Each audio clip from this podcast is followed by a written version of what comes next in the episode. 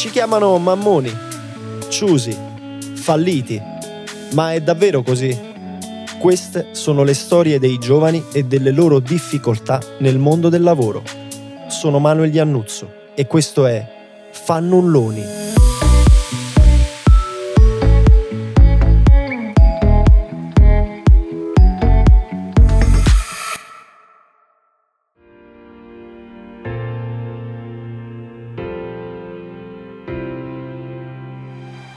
Gianluca ha 30 anni ed è di Napoli. Ha una grande passione per la grafica e spiccate doti politiche, volte alla difesa delle minoranze e delle fasce più deboli.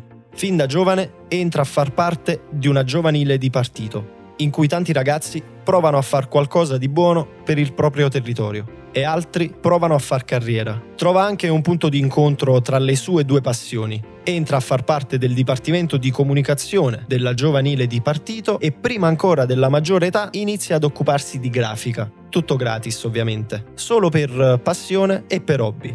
Consegue eccellentemente il diploma di ragioneria, dopodiché si laurea alla triennale in scienze politiche. Poco dopo scopre a caro prezzo che la carriera politica, se così possiamo chiamarla, non fa per lui. È troppo buono per imporsi in quel mondo e la sua etica prevale sull'opportunismo.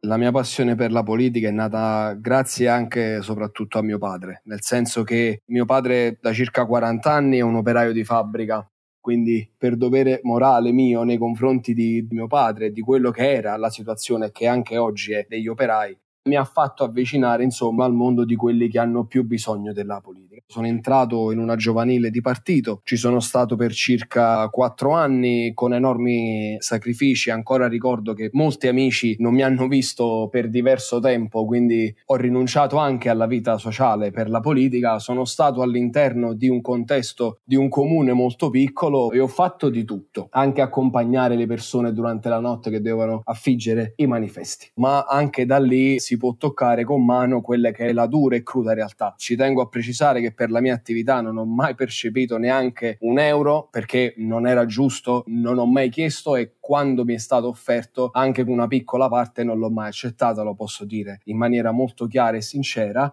ma ho ben capito che anche lì tra i piccoli c'erano molte persone che già dall'età giovane iniziavano a prendere esempio da quelli che noi definiamo vecchi volponi. Era un personaggio forse abbastanza scomodo perché ero sempre quasi contrario a quelle che erano le linee, perché purtroppo ho capito fin troppo tardi che era necessario scendere a compromessi purtroppo mi era stato chiesto di diventare segretario della giovanile a discapito di quello che era presente al momento facendo un gioco sporco perché la giovanile aveva bisogno di un cambio di rotta e io ho preferito mettere davanti quello che era un amico però alla fine insomma le voci che giravano su di me sono state più forti della mia rinuncia e quindi alla fine sono dovuto andare via come uno stupido. L'ho data vinta non ho avuto insomma quella forza di poter dire le cose come stavano realmente, come ho sempre fatto in tutti i miei anni di attività di partito. Dopo la laurea, continuare a studiare non è tra le sue opzioni. Ha 24 anni e come molti giovani si sente in ritardo sulla tabella di marcia. Non riesce più a vivere di stenti e vuole guadagnarsi autonomia e indipendenza economica. A pochi mesi dalla laurea, nel 2016, entra in una grande azienda e firma un contratto a tempo indeterminato lo stipendio è molto buono, il lavoro è stimolante e Gianluca si fa notare.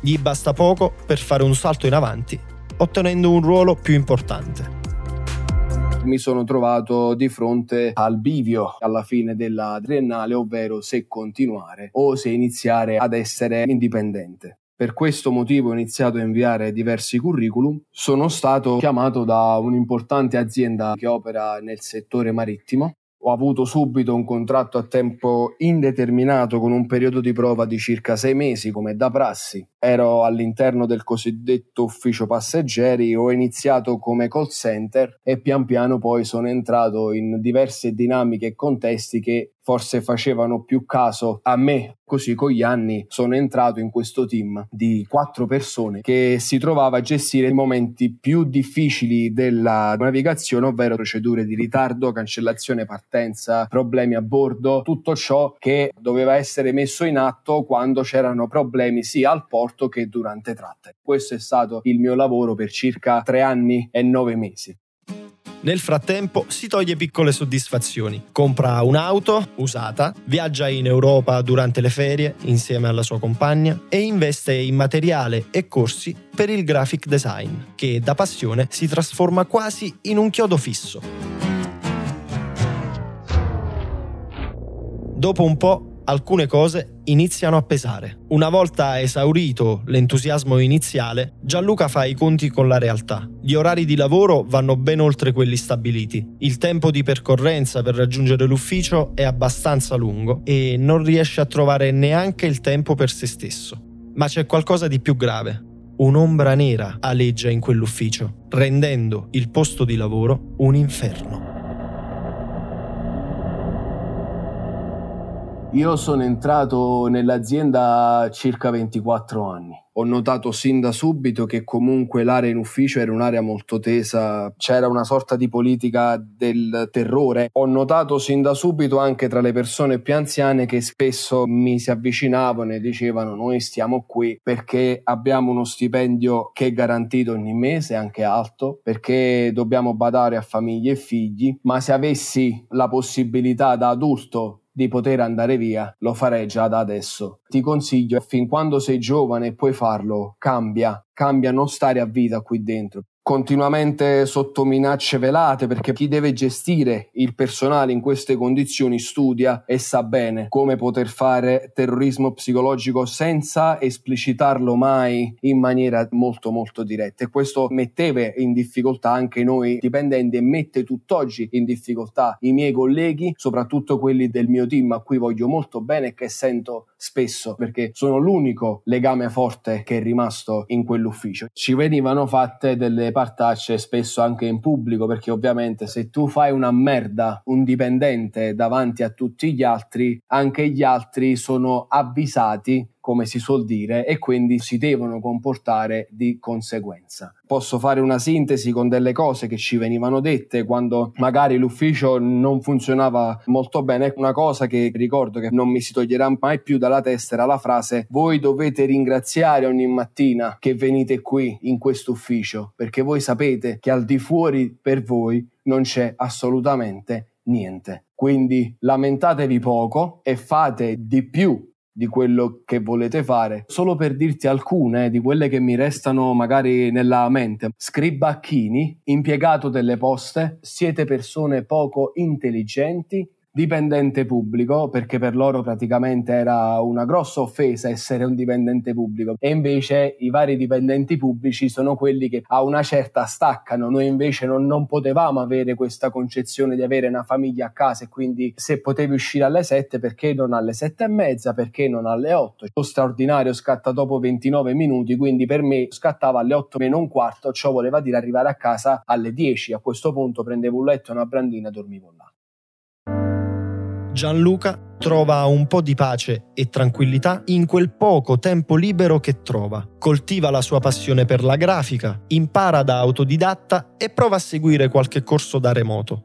Non c'è nulla di male nell'avere una passione, ma per qualcuno hai piani alti non va bene, soprattutto se questa occupa i tuoi pensieri quando torni a casa. Devi avere la mente sgombra da altro, devi solo tornare a casa, mangiare, dormire e tornare al lavoro il giorno seguente. Questa deve essere la vita di Gianluca, ma a deciderlo non è lui. Facevo un classico orario d'ufficio alle 9-18, stavo iniziando a studiare come autodidatta da grafico, ho fatto anche un corso online, visto che avevo un, un orario ovviamente tarda sera, ho chiesto al capo ufficio di poter entrare prima per poter uscire prima perché non c'è nulla di male a poter coltivare se stesso al di fuori degli ambienti di lavoro e quando ho avanzato questa richiesta due settimane dopo invece di avere l'orario ridotto mi è stato spostato l'orario dalle 10 del mattino alle 19 della sera. I tempi di percorrenza erano circa di un'ora e 45, due ore se tutto andava bene, quindi la mia giornata lavorativa iniziava alle sette e mezza perché dovevo alzarmi e finiva alle 9 di sera perché io tornavo a casa per quell'ora lì. Non avevo più il tempo di poter coltivare un hobby andavo a letto alle 2, alle 3 di notte, ho sempre applicato quelli che sono i concetti della grafica come soluzione di un problema reale. Io avevo un problema reale e la mia soluzione era tornare a casa, parlare poco perché non ne avevo più neanche di, di riuscire a dire due o tre parole in fila ai miei, che a tavola praticamente erano lì a guardarmi con la testa china nel piatto, però dopo io accendevo il PC e mi rimettevo sotto con la grafica.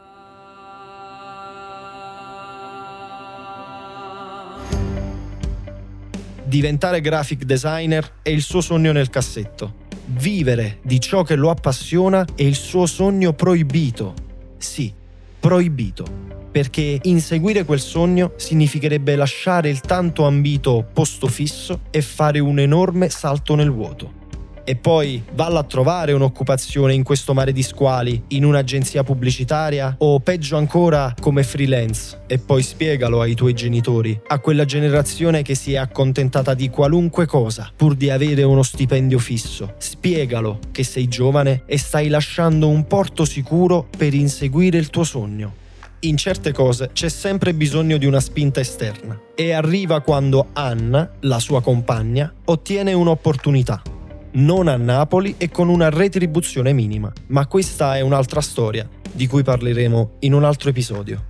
Dopo una lunga ricerca, i due trovano casa, ma il trasferimento non è immediato. Anna si trasferisce e inizia a lavorare. Lui, nel frattempo, resta a Napoli. Ma la sua intenzione è quella di raggiungere al più presto la sua compagna per iniziare una nuova vita con lei. Significa cambiare radicalmente credo che abbiamo gestito questa cosa in maniera molto molto matura. C'è stato un lungo discorso fatto tra me e la mia compagna al che dissi questa è la nostra grande possibilità di poter cercare di intraprendere una vita da soli, autonomi, ma anche di poter iniziare ad affacciarci a quelle che sono delle nuove mentalità, anche completamente diverse dalla nostra. Perché se una cosa che posso con tutto il cuore, senza remore, recriminare alla mia azienda è che di mentalità ce n'era ben ben poca. Io dissi il primo che trova un'opportunità va. La prima sei stata tu ed è giusto che tu debba andare perché adesso abbiamo un ponte per poter finalmente cambiare. E quindi io iniziai una disperata ricerca delle opportunità per quanto riguarda il mio settore a Roma, perché ovviamente io sapevo che prima di muoversi devi essere almeno convinto di poter trovare qualcosa dall'altra parte, altrimenti c'è il rischio di fare la stessa fine, ma a 250 km dalla tua casa, dai tuoi amici, dai tuoi parenti. La relazione a distanza unisce ancora di più la coppia. Lui ogni venerdì sera sale in macchina dopo il lavoro e va a Roma per poi tornare la domenica sera e ricominciare la sua routine. Questo quando è possibile, perché deve considerare anche i turni che prevedono il weekend lavorativo la ricerca di un lavoro come graphic designer a Roma si rivela più complicata del previsto. Gianluca ha paura di fallire, ma proprio quando sta per perdere le speranze ha un'idea. La sua azienda ha una sede a Roma, quindi e quindi ho deciso di chiedere di essere trasferito a Roma. E ho ricevuto diversi dinieghi. Sono diventato sempre più insistente, la mia insistenza ha provocato una certa irritazione anche da parte del mio capo e del mio dirigente, al che mi chiusero ogni porta dicendo io a Roma non so che farmene di uno come te, tu mi servi qua, non puoi fare niente tu devi stare qua. Anche perché c'era sempre questa velata concezione di essere proprietari delle persone che vengono pagate per essere a completa disposizione. Il fatto che io voglio sottolineare qui è che non si tratta di essere un dipendente ligio al proprio dovere, perché io fino all'ultimo giorno non sono mai venuto meno alla mia professione, mai. L'ho sempre fatta in maniera corretta, coerente e con rispetto del lavoro. Però io penso che una persona che si comporta in modo corretto debba essere anche premiata in un certo qual modo. E c'era un posto libero a Roma, ma come si sa purtroppo certi posti sono destinati a certe persone. Gianluca diventa sempre più insistente e dopo le molteplici richieste di trasferimento, sempre più assurde le richieste che gli vengono fatte, sempre più lungo il tempo extra passato in ufficio per esaudirle. Ormai è sull'orlo di una crisi di nervi e un pensiero continua a girargli per la testa. Lavorare per vivere o vivere per lavorare? La domanda giusta al momento giusto e la risposta arriva e con lei l'opportunità tanto ricercata. dopo aver preso un diploma di grafica a Napoli, ho iniziato a fare scuola a Roma per avere un altro diploma, quindi una specializzazione, ma nel mentre ho trovato anche il mio primo lavoro come graphic designer a Roma. Alla fine io ho dovuto firmare una lettera di dimissioni spontanee, dovute al fatto che avevo trovato questo aggancio a Roma, questo inizio della mia carriera come graphic designer junior a Roma, da questo punto di vista sono stato premiato perché quello che non mi hanno voluto dare loro, posso anche dire tranquillamente che non sono cose che mi spettano, è anche giusto. Un'azienda ti dice non posso, non posso, va bene, non con la scusa di dire tu mi servi qua, quando alla fine dovevi solamente nascondere il fatto che c'era già una persona preposta per stare nell'ufficio di Roma. Quindi la mia costanza dopo quattro mesi è stata premiata. Io sono stato assunto come graphic designer junior a Roma, dove mi sono iscritto a scuola e dove ho ricominciato da zero alla veneranda età di 28 anni tra lo studio del graphic design e questa applicazione pratica in un'agenzia qui a Roma.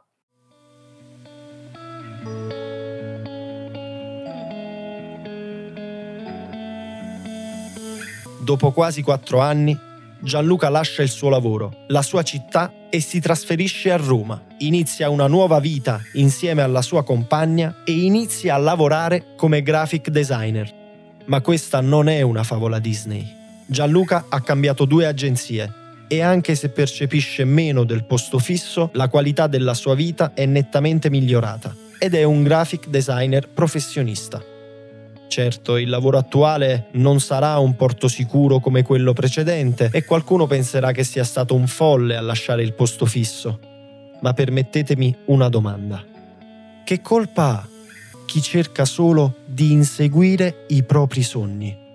Ho dato quattro anni di vita alla mia azienda e non esistevano giorni di festa, ponti, giorni rossi, feste, Ferragosto non esisteva nulla, esisteva al massimo una mezza giornata e al massimo un turno che ti veniva dato. Il resto era una vita intera passata in quell'ufficio perché ci deve stare sempre quest'ombra nera che ti deve sovrastare, che deve farti dire grazie perché tu non sei nessuno. È una realtà completamente barbarica che non deve corrispondere invece a quello che noi possiamo dare a questo paese. Se solo venissimo apprezzati per quello che noi facciamo non bisogna mai ringraziare il tuo capo per il lavoro che fai, perché è il tuo capo che deve ringraziare te per come ti prodighi sul posto di lavoro. Io questo voglio dire a chi ascolta, perché dare consigli è da stupidi, perché le nostre vite sono diverse, bisogna farsi sempre rispettare sul luogo di lavoro, perché le nostre vite non possono mai valere anche uno stipendio più alto. alto.